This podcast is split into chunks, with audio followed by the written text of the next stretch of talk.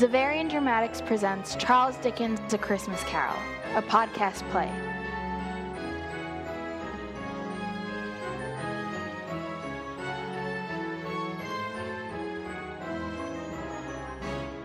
Episode 1 Bah Humbug. Ah, Christmas time, the season of giving, the season of light and of stories shared round the fire. Hearing a story at Christmas time stirs the child within each of us, making it crave another, then another, until we in turn find ourselves telling those same stories we had heard long ago. Every hallmark, every time honored Christmas tradition is partnered with a stirring tale of glad tidings, good fortune, and great spirit. We share these Christmas stories with everyone who will listen. We repeat them again and again, year after year, because their kernels of truth and wisdom center our hearts. While there are many wonderful Christmas stories, there remains one that inspires generation after generation. He will be great and will be called the Son of the Most High God. Well, yes, of course, that goes without saying. Sure, that's a classic. You'll shoot your eye out! You'll shoot your Enough! I'm talking about the simultaneously soul wrenching and heart-warming tale of Charles Dickens' A Christmas Carol. Our story begins in London, 1843.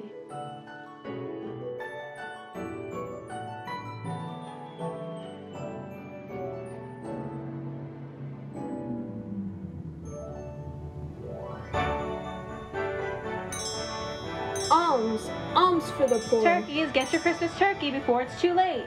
The toy store is open and ready for business. London at Christmas is a sight to behold. An autumn's worth of dim sunlight, cloaked in layers of fog and soot, gives way to warm lamplight, friendly greetings, and everyone's favorite puddings, pies, and punches. Londoners gather with friends, family, neighbors, and, well, just about anybody who shares the joy of the season. While the adults of London fill their bellies with Battenbergs and brandy, the children gather to fill the streets with music. three ships come sailing in on Christmas Day, on Christmas Day. I saw three ships come sailing in on Christmas Day in the morning. And what was in those ships, all three, on Christmas Day, on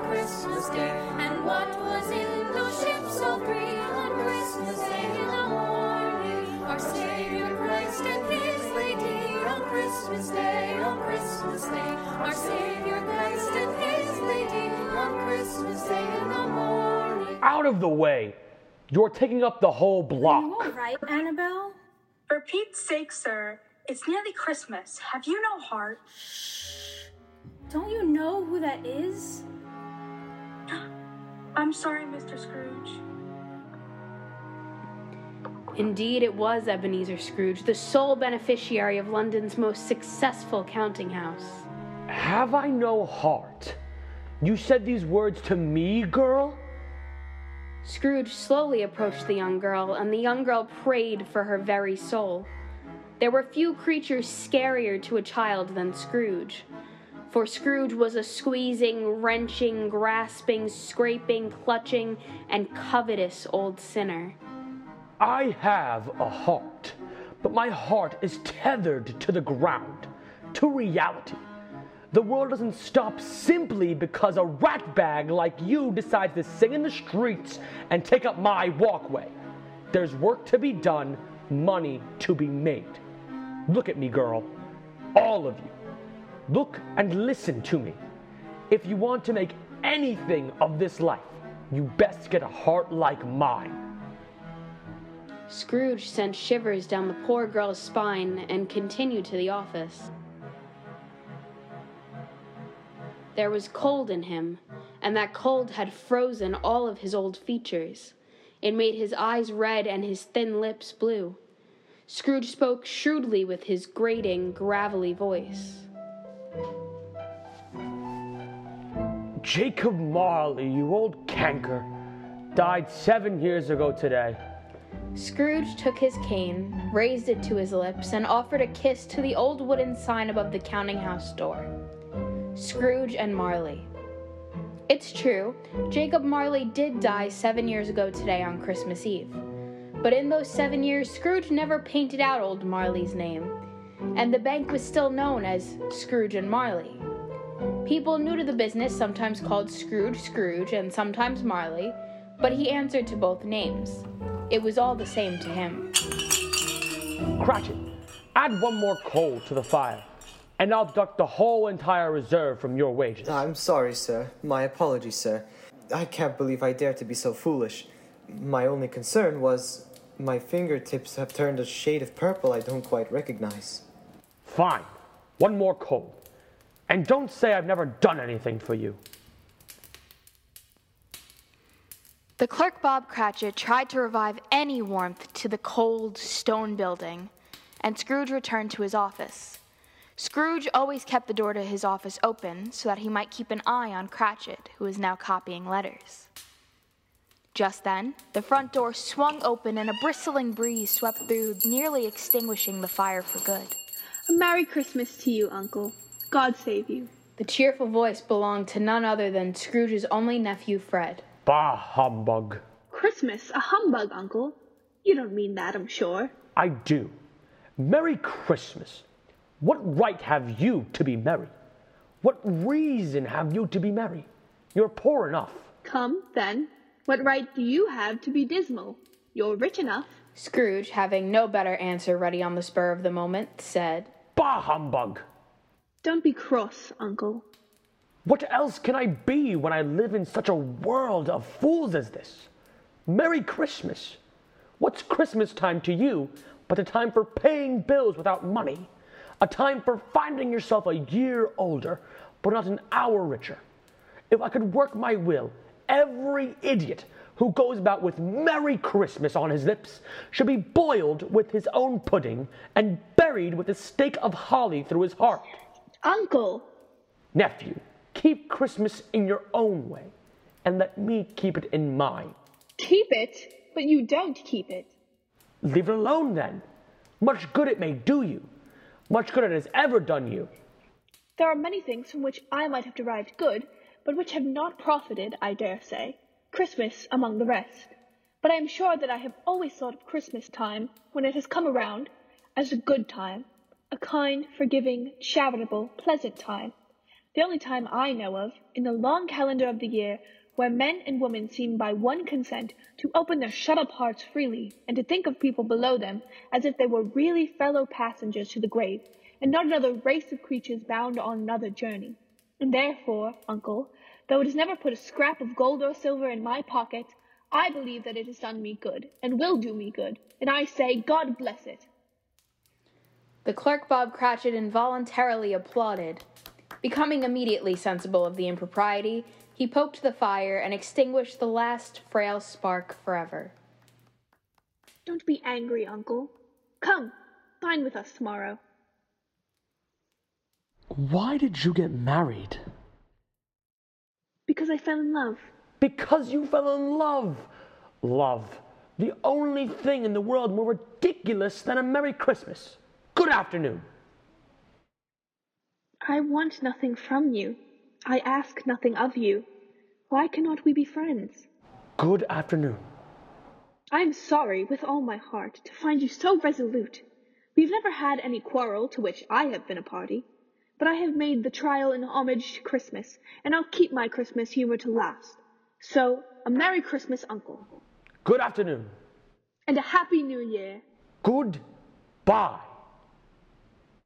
His nephew left the room without an angry word notwithstanding. He stopped at the outer door to bestow the greetings of the season on the clerk, who, cold as he was, was warmer than Scrooge. A Merry Christmas, Bob Cratchit. Merry Christmas, Mr. Fred.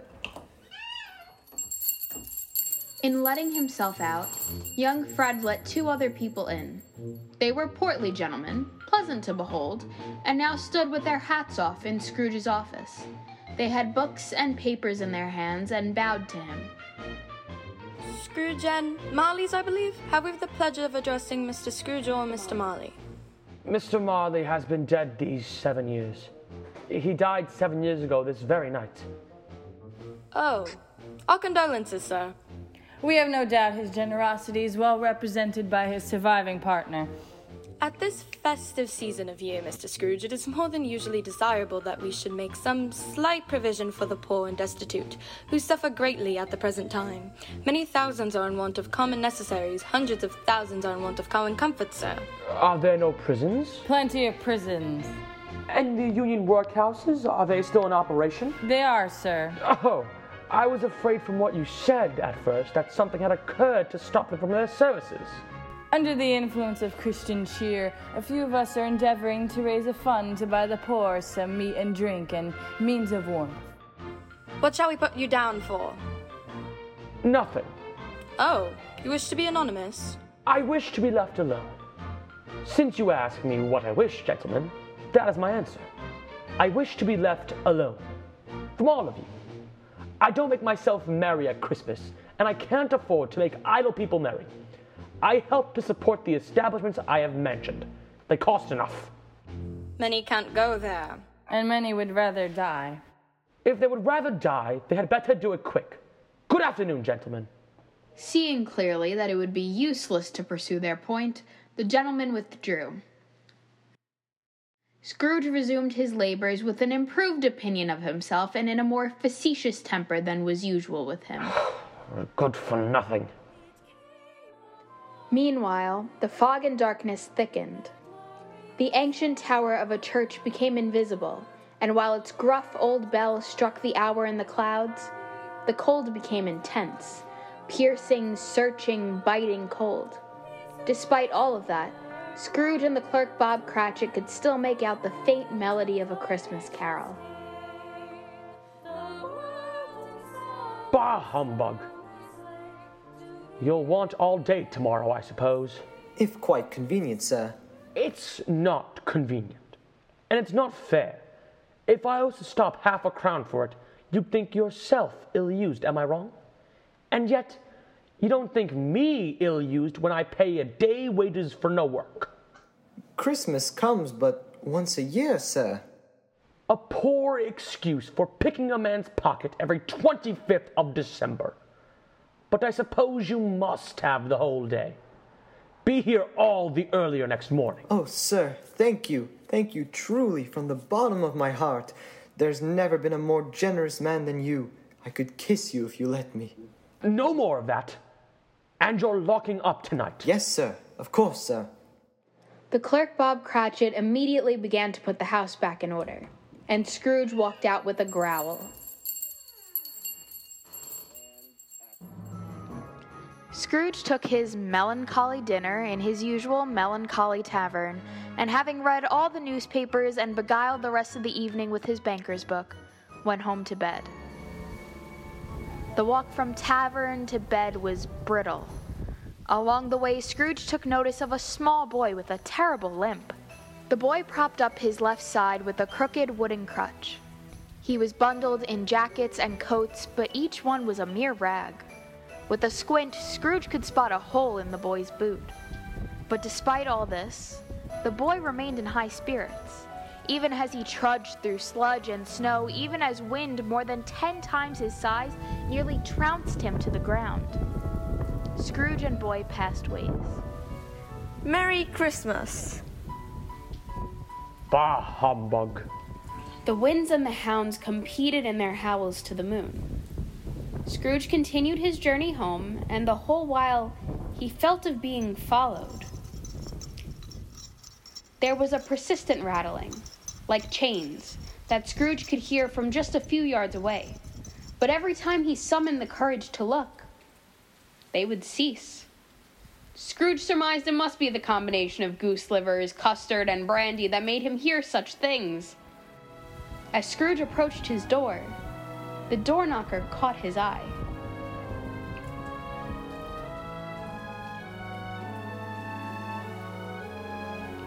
Now, it is a fact that there was nothing at all particular about the knocker on the door, except that it was very large. It is also a fact that Scrooge had seen it, night and morning, during his whole residence in that place. He knew the knocker well. But on this very night, when Scrooge put his key in the lock of the door, he saw Marley? Marley's face.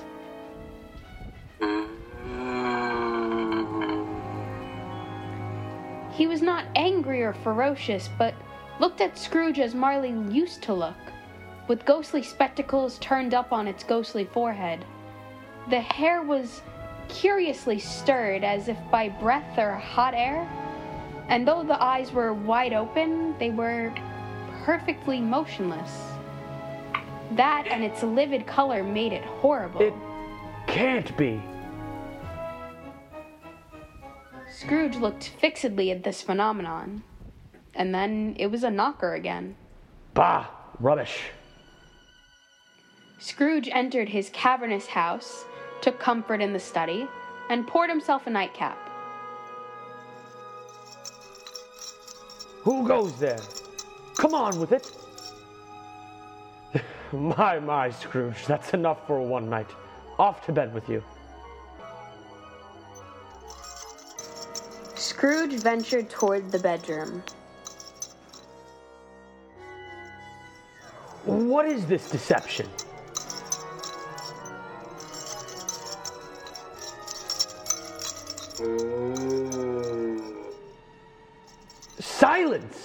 Scrooge entered the bedroom, closed his door, and locked himself in.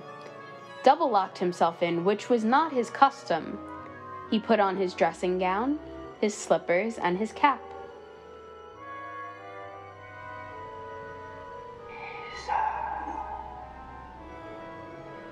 Humbug.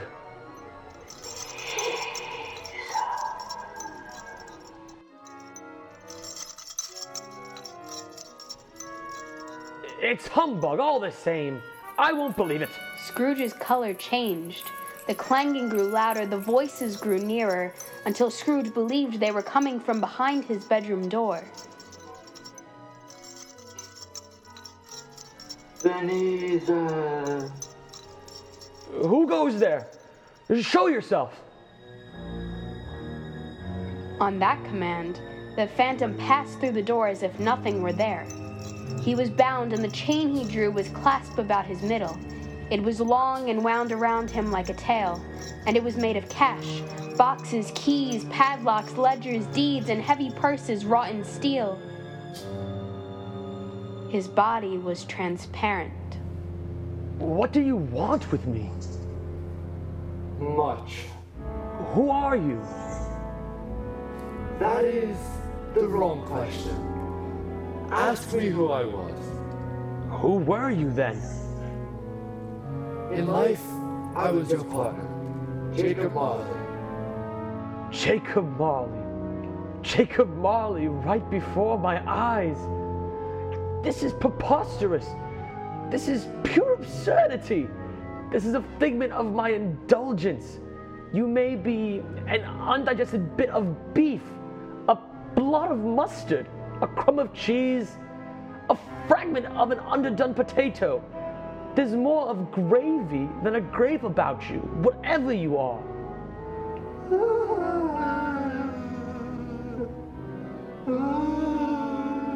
At this, the spirit raised a frightful cry and shook its chain with such a dismal and appalling noise that Scrooge held on tight to his chair to save himself from falling in a swoon.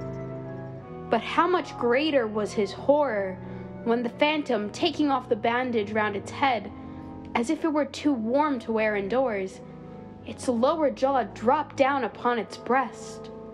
Scrooge fell upon his knees and clasped his hands before his face. Mercy, dreadful apparition, why do you trouble me? Man of the worldly mind, do you believe in me or not? I do. I must. Spirit, why do you walk the earth and why do you come to me? It is required of every man that the spirit within him should walk abroad among his fellowmen and travel far and wide. And if that spirit goes not forth in life, it is condemned to do so after death. It is doomed to wander through the world. Oh, woe is me! And witness what it cannot share but might have shared on earth. and turned into happiness.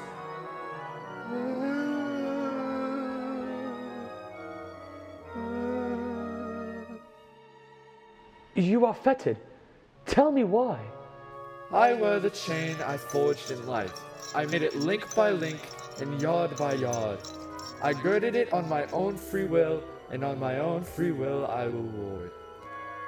Is its pattern strange to you, or would you know the weight and length of the strong coil you bear yourself? It was full as heavy as long as this, seven Christmas Eves ago. You have labored on it since.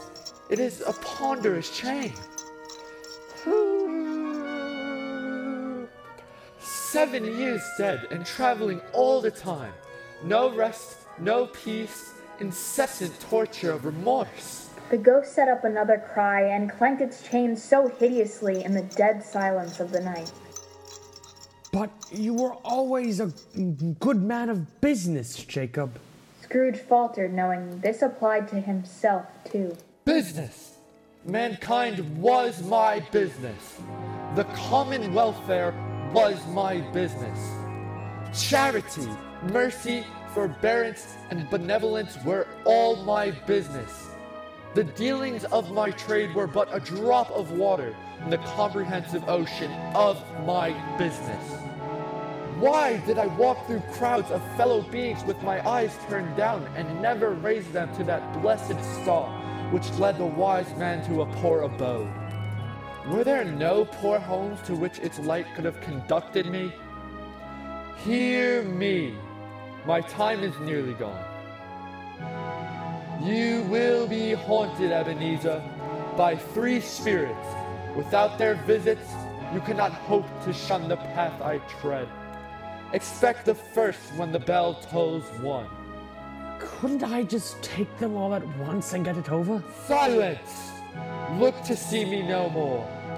And look that, for your own sake, you remember what has passed between us. When it had said these words, the specter's chains leapt from its body and wrapped around Scrooge. Their weight pulled him to his knees, then onto his back. As Scrooge panicked, he feared the chains were pulling him through the floorboards. Ah! No! No more! And then the chains slowly began to evaporate. Scrooge climbed to his head, and Marley's ghost was no more. Scrooge suddenly felt it hard to breathe, rushed to the window, threw open the shutters, and inhaled deeply. He surveyed the night. He felt its calm.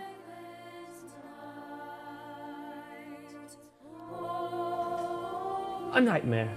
Nothing more than a dream. The clock? A quarter past? Half past? A quarter to it? The hour itself and nothing else? Are you the spirit whose coming was foretold to me? I am.